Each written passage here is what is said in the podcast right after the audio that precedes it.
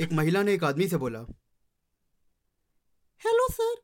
मैं आपसे मिलकर कुछ बात करना चाहती हूँ आप मेरे एक बच्चे के पिता हैं तो आदमी ने हैरान होकर बोला आ, क्या तुम प्रिया हो नहीं तो क्या तुम श्वेता हो नहीं तो क्या तुम सिमरन हो